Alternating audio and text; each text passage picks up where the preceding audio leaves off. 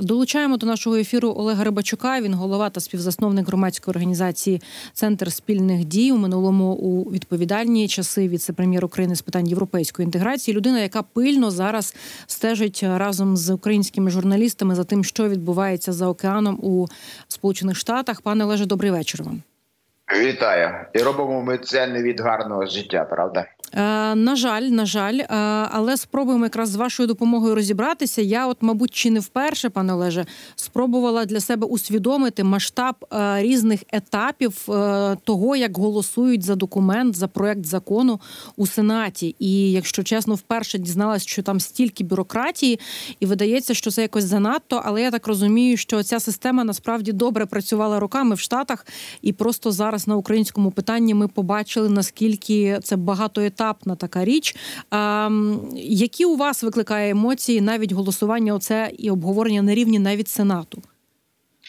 Розумієте, тут просто можливо не стільки питання в системі, а а, а у відвертій підміні понять, тому що а, для американських виборців виглядає так, і саме так транслюють і Трамп, і і Трампісти, і частина республіканської партії, що весь цей весь цей сирбор навколо того, щоб в першу чергу думати про кордони американців. Навіщо нам кудись там гроші давати? Нам треба думати про свою безпеку. Такі фрази, начебто логічно, але де тут?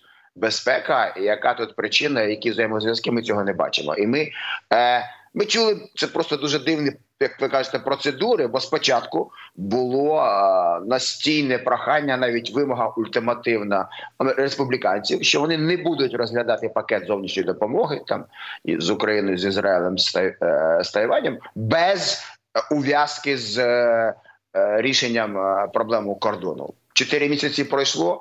Багато новин гарних ми чули, начебто, вже наблизились а потім ми почули ну, святу правду, коли і Трамп, і Трампісти сказали, що нам зараз взагалі-то е, невигідно робити такий подарунок нашому опоненту, президенту від демократів Байдену.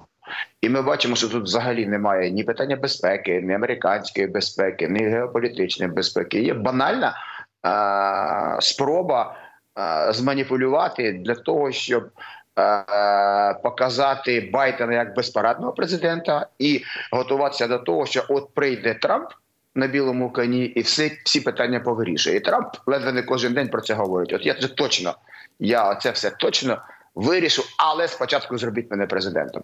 От от в цьому це якраз особливість, і це вже не стільки про систему, скільки от про такі речі, яких ми раніше ну так кристалізовано не бачили. Чи є ще якісь козирі у рукаві у Байдена і демократів, тому що він теж мені видається не може дозволити собі в питанні саме підтримки України, а тут ще Ізраїль теж додається е, по суті, ну програти зараз в оцій такій боротьбі ще такій, ну на старті, нібито передвиборча, хоча напевно вона в самому розпалі. Але ми бачимо, що питання буксує. Чи є в нього ще якісь козирі, на вашу думку? Ну в нього просто немає варіантів інших, ніж мати дуже жорстку позицію і не показувати слабинку. Оце не говорити, що щоб його радники там не говорили, що ми боїмося, що буде ескалація, що щоб забути про слова Ми боїмося, треба уникати. У, у них має бути дуже жорстка позиція, тому що ну скоро на них там вже будуть е, всі нападати. Вже хусити просто пуляють кожен день ракетами. Іран е, розійшовся, Північна Корея загрожує відкритою війною з південною Кореєю. Там напруга в Тайвані, і все це пов'язані речі. Слабкість, і на це саме на цьому саме акцентує е, увагу е, е, Дональд Трамп і республікани. Що Байден слабкий президент, демократи слабкі, нас ніхто не поважає, нас ніхто не повинен. От прийду я і тоді наведу порядок. І це така примітивна, але досить ефективна з точки зору е, впливу на виборців е, технологія. І тому Байдену просто зараз.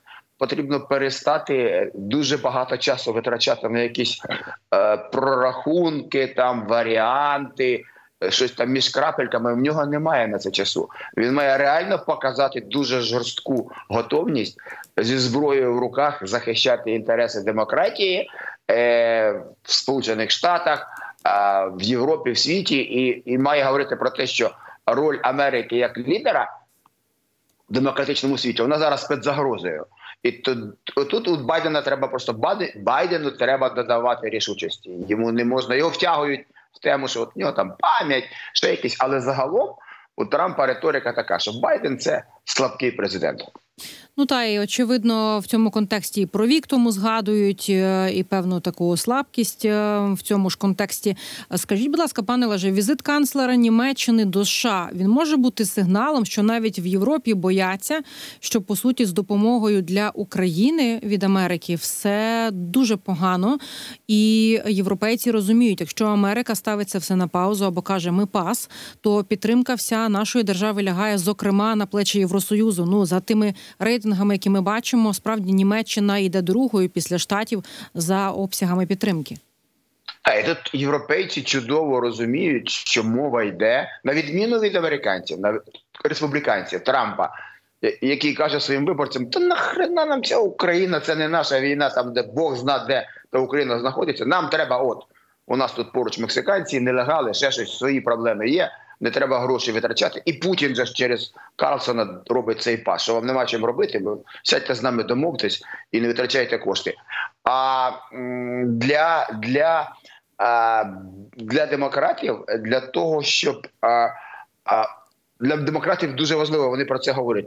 Про перше важливість відстояти інтереси демократії, не втрати не втратити роль Сполучених Штатів як лідера цього світу, але європейці ще відчувають оцю загрозу. Європейці прямо говорять про те, що війна стукає в двері е, європейського дому, що треба готуватися до прямої сутички е, з Росією. Про це ніколи мова не йшла, і тому це ж не тільки е, Штольц, це фактично всі ключові лідери європейських країн почали говорити про те, що не можна залежати, не може безпека континенту залежати від того, з якої ноги встав американський президент, і хто там ним буде.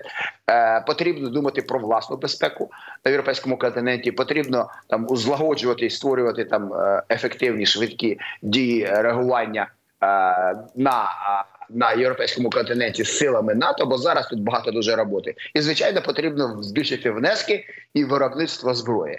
Тому європейці фокус а Шольц тут виступає певним лідером. Е, і ви знаєте, що там європейці пропонують Україні. Е, ми поки що маємо, по-моєму, один договір на 10 років про там формула безпеки.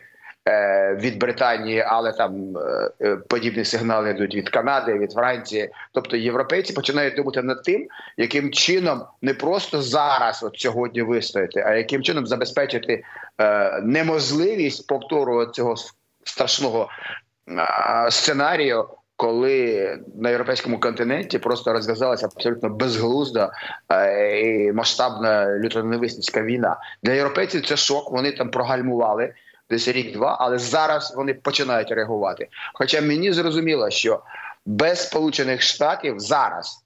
Е, можливо, там на 3-4-5 років там якось воно буде мінятися, але зараз неможливо говорити про здатність, спроможність України ефективно боротися з Росією. Європейці це теж розуміють, і тому Шольц був в Вашингтоні, і тому польський прем'єр Е, там шельмував е, республіканців і нагадував їм про те, що напевне Рональд Рейган зараз просто в гробу повертається, коли чує про те, що республіканці блокують допомогу е, Україні у війні проти диктаторської Росії, і республіканцям складніше тут стає політично, ну тому що вони отримали узгоджений пакет де було е, пропрацьовано питання забезпечення кордонів е, досить глибоко. Демократи ніколи так е, е, не йшли на такий далекий компроміс. Але республіканці цей пакет е, не проголосували. Потім вони разом погодились, зробили оце.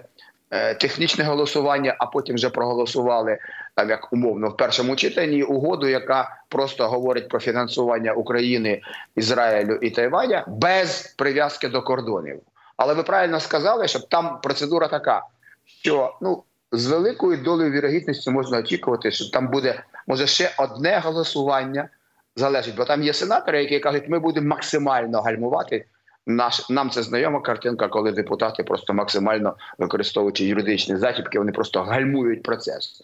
Е, трампісти так і сказали, що буде максимально гальмувати. Вони можуть там трохи притримати, але все рівно неминуче буде позитивне голосування в сенаті. А далі весь фокус уваги переходить до конгресу.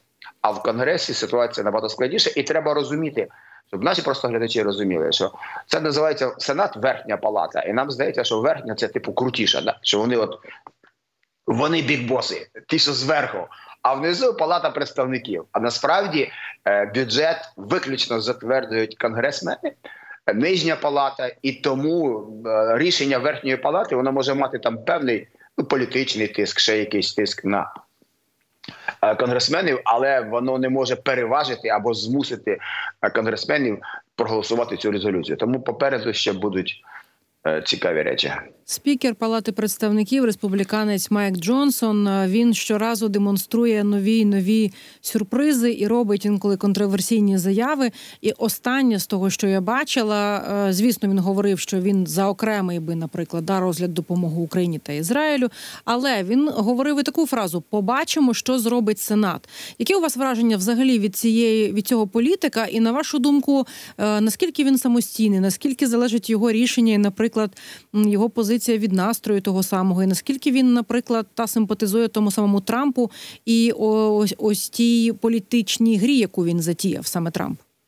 Ну він значно залежний. Давайте просто нагадаємо нашим глядачам, що за всю історію там перепрошую, це кашель навіть за всю історію а, існування там Конгресу і Сенату Сполучених Штатів не було такого, щоб е, перевибирали голосами більшості, знімали з роботи спікера попередника Джонсона. І зняли там буквально кучка оголтілих трампістів, і вони йому далі погрожують, тому що там є така домовленість, що можна ініціювати відставку буквально там е, декількома голосами. Тому Джонсон він не може про це не пам'ятати. Він не може не оглядатися на позицію республіканців. А а Трамп стає все більше і більш таким агресивним бикуватим, і Трамп просто говорить про те, що жодним чином не можна підписувати цей договір. І видно, що Джонсон просто він після якихось консультацій, ну його ж не можна назвати дурною людиною. Він розуміє, що немає якихось притомних зрозумілих аргументів, чому не можна досягнути компромісу, чому треба а, ставити хрест на міжнародних зобов'язаннях і яким чином пояснити своїм виборцям, але він отримує. Він на, на зв'язку з Трампом. Трамп цю тему проводить, що ми не можемо зробити такий подарунок Байдену, і насправді вони захворіли цією хворобою. Е, для них основне це Байден, щоб Байден не виграв ці вибори. Якою ціною це буде кінець міжнародної безпеки, там кінець світу? От їх реально не цікавить. Можливо, вдасться достукатися якось до виборців, але поки що. Трамп сформував цю свою секту. Вона абсолютно туди е, їх неможливо переговорити, переагітувати. Вони абсолютно ну такі крінжеві. Є таке зараз слово. Це дивні люди. Я з ними зіткався просто коли був в Сполучених Штатах. І Трампа стратегія Трампа це махровий популізм, і чим махровіше, тим краще. Звідси всі його ці заяви, про які ми з вами чуємо, звідси його епатажність, звідси його. Ну він же він же себе веде, як ви що звернули увагу. Він же там перекриклює когось, пер... голосом міняє, якісь слова придумує, кривляється. Але його е, його ж виборцям це подобається, бо він їх розважає. А в американській політиці ти не можеш бути нудним. Тобі треба розважати. А що він там несе? Ну то вже таке. До речі, мені цікаво, е, чи в принципі є розуміння навіть у прихильників республіканської партії, от серед звичайних виборців в Америці, е, тих, хто себе до республіканців зараховує, підтримка оцієї такої політики ізоляції, до якої знову ну принаймні говорить і апелює саме Трамп. Невже їм справді е, подобається відвертатися у всього світу? Тому що тут така тонка, мені здається, історія, тому що вони ж справді рятівники всього світу. Їм це мені здається завжди подобалось.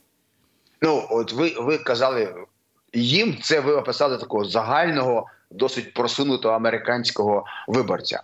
А ті люди, які голосують за Трампа, це ті, яких називають ред, реднеки з червоними шиями. Це, як правило, люди без особливої освіти, неуспішні в житті, з колосальними претензіями. Всі всі їм винні, понаїхали іммігранти і взагалі. Е, те, про що говорить Трамп, що а навіщо нам взагалі на когось тратити гроші? треба тільки на себе. І такому виборцю. Досить обмеженому. Тут не треба робити вигляд, що це не так. Зрозуміло, що їм подобається. Зрозуміло, що їм подобається, коли Трамп каже. Він він просто ну він каже неправду там через кожне друге слово. Бо він там говорить про те, що ніколи НАТО не допомагало Америці, що є повною е неправдою. Він говорить про те, що немає сенсу підтримувати союзників. Він говорить про те, що навіщо нам витрачати кошти, якщо вони самі не хочуть витрачати кошти на оборону, але якимось оцим оцим. Е е ну, тріяшникам да, по п'ятибальній системі е, виборців, виборців е, Трампа, вони так думають, да, а дійсно, а навіщо? Чого це ми маємо взагалі? Це навіть не, не таке розумне слово, як ізоціаліанізм, а про те, що от ми ці ж гроші, як він Трамп сказав, 40 мільярдів, ми ж можемо витратити на безпеку шкіл. А коли мова йде про те, що треба обмежити і ужорстити продаж зброї, то Трамп там перший проти. Але таких кульбітів ми бачимо з вами дуже багато. Але Трамп реально згодовує своїм виборцям дуже популістичні речі, які і заходять так. Ви зверніть увагу, що його рейтинг насправді зростає з зростає з кількістю скандалів. Тобто, чим більше у нього скандалів, і там від будь-яких від сексуальних до фінансових тим у нього більше рейтинг. І нам теж ця картинка знайома. І він от на цьому він на цьому конику хоче виїхати. У мене просто є питання до серйозних е, сил, які стоять, як правило, за будь-якою партією. Наприклад, е, республіканці завжди мали серйозну підтримку військово-промислового комплексу. Е, тому що ну зрозуміло, що вони виробляють зброю. Ви пам'ятаєте, що 90% тої зброї, які, начебто, дали нам. Вони насправді залишаються в США, та, і це пішли, великі гроші та. всередину країни. Так, і от мені та, теж та. цікаво. І це все нікуди не лізе. Але ну бачите, ну це як економічно зараз американці живуть краще ніж при Трампі. Але переконати їх у цьому дуже складно, тому що ну я пам'ятаю, там коли е, був ще в Америці, там висока інфляція була дорогі ціни на бензин. Це все скоротилося. Е, Життя американців покращилось, і тенденція до покращення продовжується. Але при цьому американці знаєте, як буває, от. От тоді ми були молодші, е, хлопці були красивіші, дівчата були молодіші. От ми тоді жили краще. Оце приблизно логіка американських виборців Трампа. Ем, хочу все таки повернутись до України. На вашу думку, як е, може позначитись ця затримка? На можливості навчати наших пілотів, на можливості ремонтувати техніку, на можливості е, ну власне підтримувати нас, хоча б в якомусь вимірі, і чи існують ще якісь запобіжники, які може Трамп підготувати, або можливо вже підготував, аби ми не залишилися без е, такої величезної підтримки, як від Америки? Ну ви напевне мали на увазі Байден. А, перепрошую, так, Бо сказали так. Трамп. Трамп теж щось може підготувати, але ми не знаємо, що це. Просто я особисто розумію, що насправді є безліч ну так розумним словом інструментів або способів надання підтримки і Пентагоном, і спецслужбами американськими, і ми це пам'ятаємо ще з часів холодної війни. І щось іде по одній статті бюджету, щось іде по іншій статті бюджету. Але я впевнений в тому, що можливість надавати підтримку, зброю, тренінги, навчання вона є, і скоріше за все вона буде обов'язково використана. І для цього тільки потрібна воля американського президента. І тут він може показати зуби. Він може змінити. Певні речі у нього є можливості активувати там надзвичайне повноваження, коли мова йде про загрозу національної безпеки. А це все більше і більше людей розуміють, що саме про про, про це йдеться зараз. Що Якщо зараз Росія не отримає вчасно кувалдою по зубах, то ну то вона піде далі, і ця вже ситуація вийде зовсім із під контролю. Тому американський президент може використати додаткові механізми для надання за різними статтями, які не обов'язково залежать від голосування там в конгресі. Є така можливість, але я думаю, що паралельно все рівно. Е, дожмуть ситуацію, і фінансування буде надано. Просто воно затягується в часі. Е, дуже мені важко уявити, що можна там конгресменам тримати це питання до осені, тому що голосування ж це ж не тільки за бюджет України, це голосування за американський бюджет. У них там по-моєму, в березні е, крайній термін, коли вони мають проголосувати свій бюджет. Це як у нас. Вони вже двічі його продовжували. Е, робили там тимчасові е, використовували тимчасові механізми, але це вже стає просто ну дико. І політично їм дуже небезпечно ще раз демонструвати безпорадність і в такій складній ситуації просто банально не, не проголосувати за бюджет, бо це вже у нас вже скоро буде березень. Там були певні затримки з бюджетом при Клінтоні, я пам'ятаю. Ну це тиждень-два було. Але так, щоб уже стільки часу неможливо утвер- е, проголосувати за бюджет, бо немає е, одностайної думки демократів і республіканців на, на витратні статті, такого ще не було. Тому я думаю, що тут також піджимається необхідність проголосувати бюджет для всієї країни. Да? Так. Та що питання України теж так би мовити е, буде враховано, коли будуть голосувати загалом за бюджет оборони, зокрема в США. Дякуємо вам дуже. Олег Рибачук, голова та співзасновник громадської організації Центр спільних дій, колишній віцепрем'єр України з питань європейської інтеграції. За кілька хвилин повернуся до цієї студії.